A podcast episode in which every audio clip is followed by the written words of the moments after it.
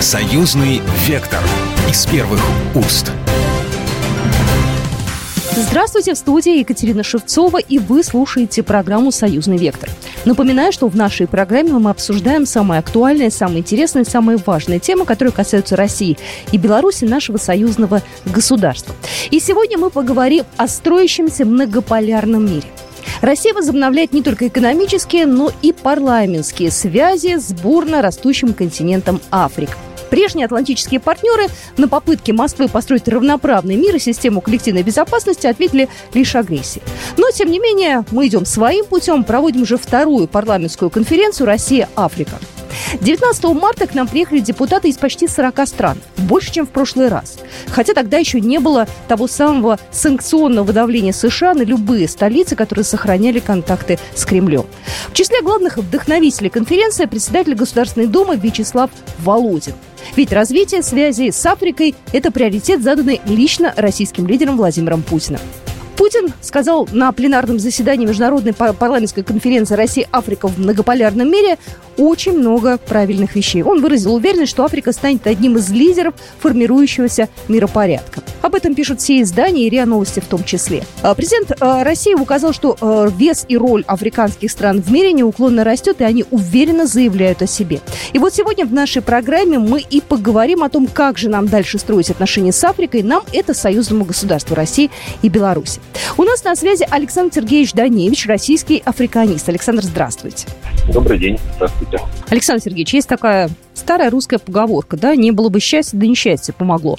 Можно ли сказать, что э, нынешнее сближение с Африкой стало быстрее, стало э, эффективнее, благодаря в том числе началу специальной военной операции? То есть те события, которые сейчас стали происходить в геополитике, толкнули э, и Россию, и Африку к сближению, все стало происходить значительно быстрее и эффективнее. Э, ну, в какой-то степени все, что происходит вокруг нас э, на сегодняшний день, действительно работает как катализатор процессов для всех. Наконец стало, наверное, очевидно то, что мы пережили все вместе. Это весь наш обитаемый мир пережил, наконец, эпоху глобализма. В какой-то степени впервые об этом всерьез задумались, и особенно на африканском континенте за последние два года кризиса, связанного с ковидом. Ну и то, что вот э, все события, которые последовали после легализации ситуации с э, этой эпидемией, действительно работает в какой-то степени как фактор, добавляющий интенсивности развития процессов, в том числе и интеграционных. А на фоне нашего сближения насколько э, меняются отношения с Западом? Я смотрела на выступление э, в Демократической Республике Конго Макрона, да, и я так, э, опять же, то, что я заметила, мой взгляд, непрофессиональный, так достаточно прохладно с ним общались. У него, конечно, вот эти замашки имперские прежние остались, но отношения более чем сдержанные. Или мне показалось? Но это все отмечают, не только, кстати говоря, после его визита в Демократическую Республику Конго, то же самое было в Алжире, то же самое было в Буркина-Фасо. Действительно, Франция переживает сейчас не лучшие времена в плане выстраивания вектора внешнеполитических усилий в Африке. Старые модели не работают, власть не готова была к столь интенсивной смене, скажем так, отношения да, к тому, как вы правильно сказали, прохладному восприятию патерналистических каких-то инициатив, естественно, африканские лидеры, несмотря на достаточно долгую историю совместного э, существования в режиме там, прямого или косвенного управления, которое декларировалось странами метрополии, ну, можно сказать, испытывают некоторую усталость уже от подобного рода взаимодействия, им хочется чего-то свежего, нового, современного, им хочется, наконец, почувствовать себя э, действующими лицами или значимыми фигурами на этой шахматной доске, наконец. И в последнюю очередь как раз то, что демонстрируют дают им новые инициативы и России, и Китая, и стран, которые готовы работать в рамках межконтинентальных каких-то союзов, ну, типа БРИКС, например, да, все это работает в плюс. Александр Даневич был только что с нами в эфире, российский африканист, а я готова поприветствовать еще одного нашего эксперта. Кирилл Коктыш с нами на связи, политолог, профессор МГИМО. Кирилл Евгеньевич, здравствуйте. Да, доброго дня. А, Кирилл Евгеньевич, а, вот то мероприятие, которое прошло буквально недавно, а, какие африканские страны там присутствовали? И а, на самом деле, если брать а, всю Африку за 100%, сколько присутствовало в процентном отношении стран, да, и с кем мы сейчас ведем диалог? Вы понимаете, в процентном отношении считать э, довольно сложно, если будем считать по ресурсам располагаемым, то, конечно, практически вся Африка была в гостях. Да, то есть в этом плане можно сказать, что и количество стран-участниц в этот раз увеличилось. Россия в Африку стремительно возвращается, возвращается к той планке, которую контролировал в свое время Советский Союз потому что Африка – это кладезь не только ценных ископаемых, не только дефицитных ресурсов, но в любом случае это и крайне важный континент, и люди, которые помнят, а, каким образом функционировал Советский Союз, ведь ни Россия, ни Советский Союз никогда в жизни не колонизировали ни одной африканской страны. То есть в отличие от так называемого цивилизованного Запада, Россия всегда приходила в Африку совершенно другими смыслами, совершенно другими целями. И, в общем-то, это то, что Африке сегодня, опять же, крайне интересно.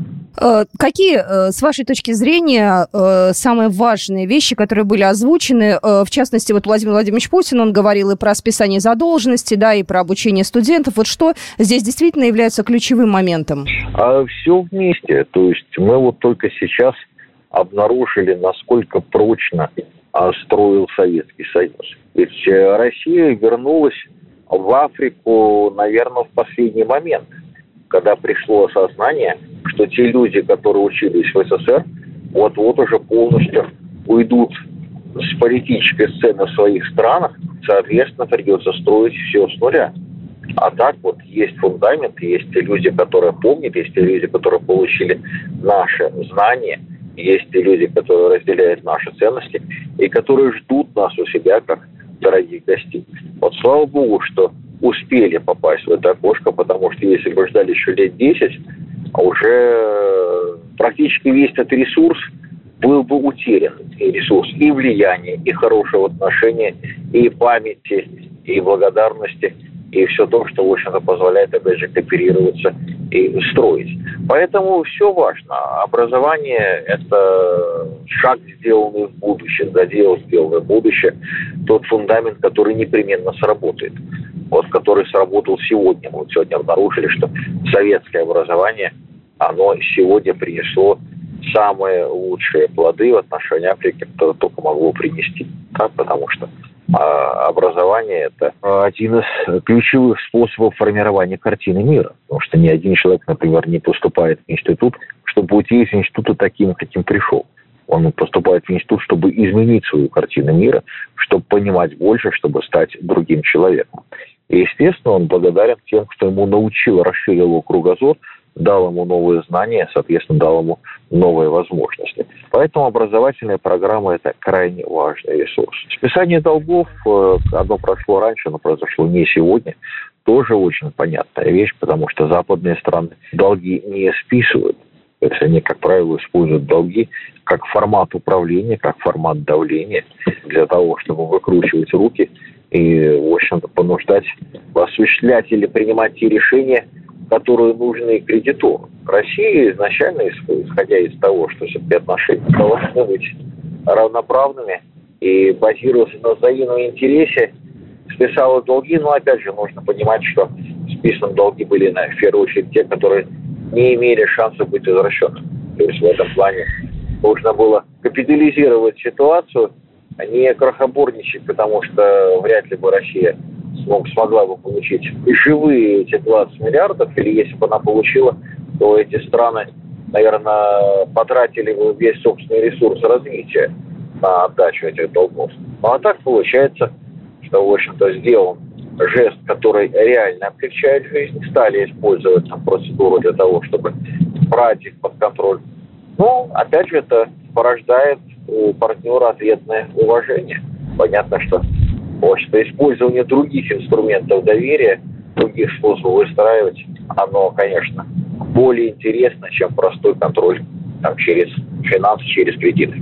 Э, Кирилл Евгеньевич, сейчас придется э, выпроваживать э, англосаксонский контингент, французский, домой перестраивать уже торговые потоки. Естественно, и Франция, и Штаты, и Великобритания будут этому активно сопротивляться. Мы сможем этому противостоять? У нас сейчас не самая простая ситуация в геополитике. Ну так противостоим же. То есть оно же более-менее идет, идет все своим чередом. В Африке Россия не одна. В Африке Россия вместе с Китаем.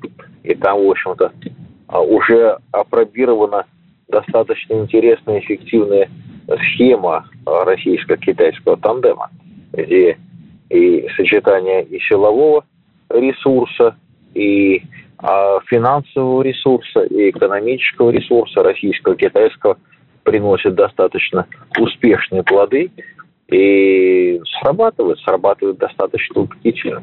Поэтому в одиночку, конечно, тяжело было бы за это сражаться, потому что когда распался Советский Союз, то страны третьего мира, которые до этого, в общем-то, а, опирались на Советский Союз в поисках справедливости, в поисках возможности там, справедливой договоренности, тем же Западом, обнаружили, что, в общем-то, теперь никакой справедливости не будет. Да, по той простой причине, что Запад в этом плане, обнаружив, что он остался один, остался в монопольном положении – естественным образом стал выставлять крайне жесткие условия сотрудничества с собой. Только что мы беседовали с Кириллом Коктышем, политологом, профессором ГИМО. Ну и коли уж мы с Кириллом Евгеньевичем затронули Беларусь, вот к Беларуси и к белорусскому эксперту в следующей части нашей программы мы и подойдем. Союзный вектор из первых уст. Союзный вектор из первых уст. Мы продолжаем программу «Союзный вектор» в студии Екатерина Шевцова и продолжаем мы с вами обсуждать э, прошедшую парламентскую конференцию «Россия-Африка в многополярном мире». Сотрудничество с африканскими государствами позволит навсегда устранить угрозу неоколониализма и создать новый многополярный мир. Вот об этом э, сказал зампред парламентского собрания Андрей Савиных, которого я рада поприветствовать в нашем эфире. Андрей Владимирович, здравствуйте. Здравствуйте. Сейчас в этом году к Африке огромное внимание, э, что у России, что у Беларуси. Оно одинаковое абсолютно. Интерес, мне кажется, тоже сходный. За Африку сейчас бьются все. И Европа, и Америка. Просто, вы знаете, не на жизнь, а на смерть. Я хотел бы подчеркнуть, что в этой ситуации, в вопросе, который вы задаете о создании многополярного мира, Африка является одним из важных регионов, э, но далеко не единственным. То, на чьей стороне будет э, выступать Африка, имеет серьезное значение.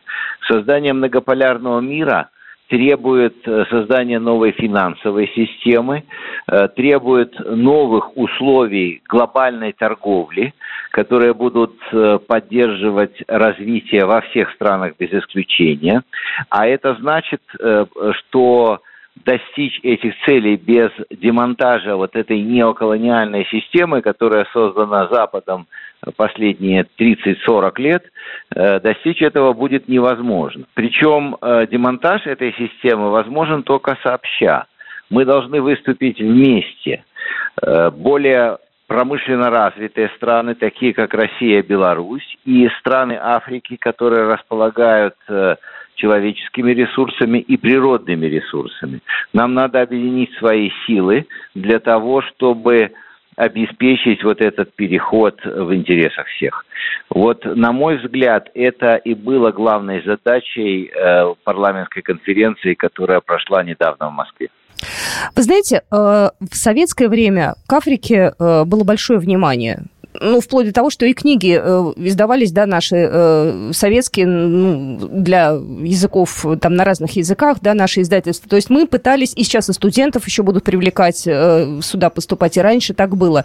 Э, стоит ли вернуть какие-то советские наши э, вот такие вот э, правильные вещи, и реально ли это сейчас сделать в нынешнее время? Я думаю, что дорогу всегда осилит идущий. Возвращать э, эффективные формы работы, которые существовали ранее, просто необходимо. Делать это надо на новой взаимовыгодной основе, но я полагаю, что как раз это и есть предмет обсуждения на различных форумах. Во-первых, надо действительно помогать африканским странам развивать свой человеческий капитал через получение дипломов о высшем образовании как в Беларуси, так и в России. Во-вторых, нам надо вместе работать над логистическими транспортными маршрутами, которые надежно связывают э, оба региона и э, сделают торговлю между нами выгодной и эффективной. Третья форма, которую давно забытая старая можно назвать, это строительство промышленных предприятий непосредственно на африканском континенте. Э, сейчас в Африке создана зона свободной торговли. Появление там предприятий на основе российских и белорусских технологий э, обеспечит наше партнерство на многие десятилетия. Все, что я перечислил, в принципе, реализовывалось еще в советские времена. И эти формы взаимодействия показали, свою результативность. Я думаю, к этому надо возвращаться. Но к этому еще нужно добавить банковские механизмы, которые позволят нам проводить эффективно взаиморасчеты, использование валют друг друга, э, в том числе в качестве резервных, и совместные научные э, разработки, которые вполне по силам уже отдельным странам Африки. А как в данный момент идет сотрудничество Беларуси с Африкой? Э, ученые работают совместно, какие-то программы или что еще? Нет, мы больше, больше с африканским континентом мы больше взаимодействуем э, в промышленной сфере. Э, мы создаем э, в ряде стран сборочное производство белорусской дорожной, транспортной и сельскохозяйственной техники. Но, безусловно, вот все эти проекты, они сопровождаются и инженерным научным сотрудничеством, поскольку мы пытаемся эту технику развивать, улучшать уже с использованием местных ресурсов. Во-вторых, мы, безусловно, работаем в сфере агротехнологий. Дело все в том, что Африка производит огромное количество экспортных товаров, э, таких как кофе, какао-бобы, э, которые уходят из континента, но при этом э, явно не производят достаточное количество зерна, молока, мяса по-прежнему существует голод из-за э, периодически возникающих засух или ливней. Поэтому мы должны взаимодействовать в сфере агротехнологий, создавая в Африке комплексные фермы, крупнотоварное производство, которое будет иметь сразу целый набор э, направлений и которые будут производить товары, которые будут потребляться непосредственно в этих странах. Вот это второе очень серьезное направление, но которое также включает в себя и использование современных удобрений которым Беларусь производит достаточно много. Вот, кстати, я про удобрения хотела спросить, ведь очень сильно переформатировался рынок в связи со специальной военной операцией и с санкциями, но это еще до СВО началось. А вот туда, в африканские страны, что-то идет из Беларуси, калийные удобрения? Безусловно, мы поставляем туда калийные удобрения. Более того, мы начинаем поставки туда комплексных удобрений. Э, объемы, конечно, могут быть значительно больше. Мы здесь скорее испытываем проблемы с логистикой, с эффективностью поставки, организации э, транспортных поставок. Почему я говорю, что нам надо работать над транспортными коридорами.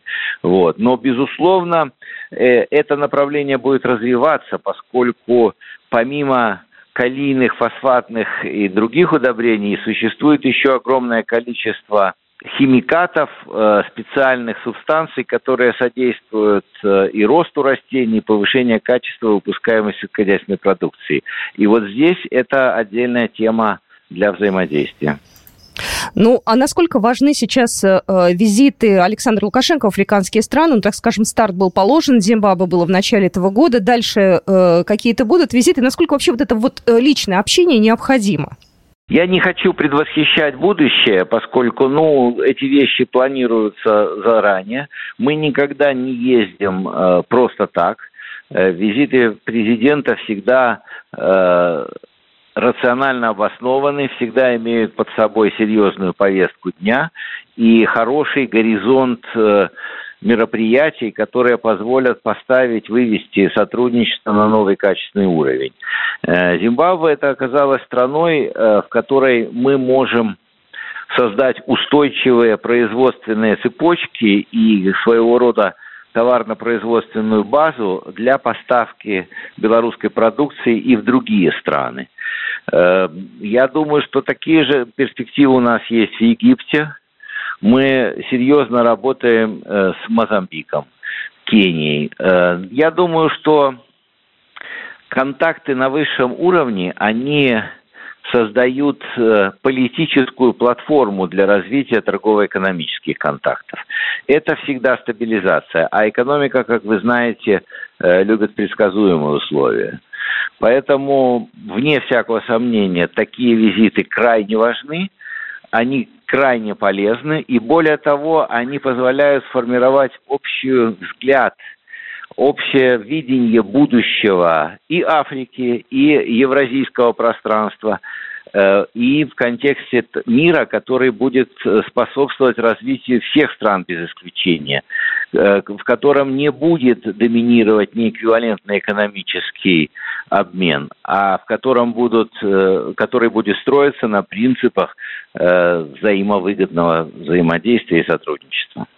Э, что, с вашей точки зрения, интересного говорили коллеги на вот этой международной э, парламентской конференции «Россия-Африка в многополярном мире»? Что вас э, зацепило, заинтересовало, на что бы вы хотели обратить внимание, наших слушателей тоже в том числе? Ну, я хотел бы отметить, кстати, глубину и продуманность выступлений э, представителей России. По сути дела, мы обсуждали новую концепцию или новую стратегию России для африканского континента, которая очень хорошо продумана, структурирована и которая, как мне представляется, будет, при, э, будет принята в ближайшее время.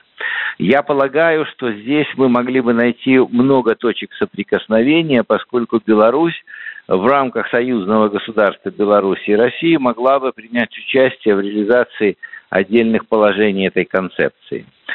Э, если говорить о выступлениях африканских государств, меня удивила их нацеленность на самостоятельное развитие, готовность искать партнеров по всему миру э, именно для того, чтобы обеспечить развитие в собственных странах. Что-то происходит на африканском континенте, и э, это скорее позитивные изменения, и эта конференция очень хорошо это показала. Мы видим диалог, ну, по сути дела, людей, которые имеют общие цели и задачи, и это очень многообещающая тенденция. Я думаю, что в ближайшее десятилетие мы увидим, как Африка перестанет быть объектом э, геополитики, перестанет быть континентом, у которого эксплуатировали и из которого просто вывозили природные ресурсы, а станет вполне серьезным, полноценным игроком и в глобальной политике, и в глобальной экономике. Зампред парламентского собрания Андрей Савиных был с нами в эфире. Ну и на этом программу «Союзный вектор» мы заканчиваем. С вами была Екатерина Шевцова. До свидания. Программа произведена по заказу телерадиовещательной организации Союзного государства. «Союзный вектор» из первых уст.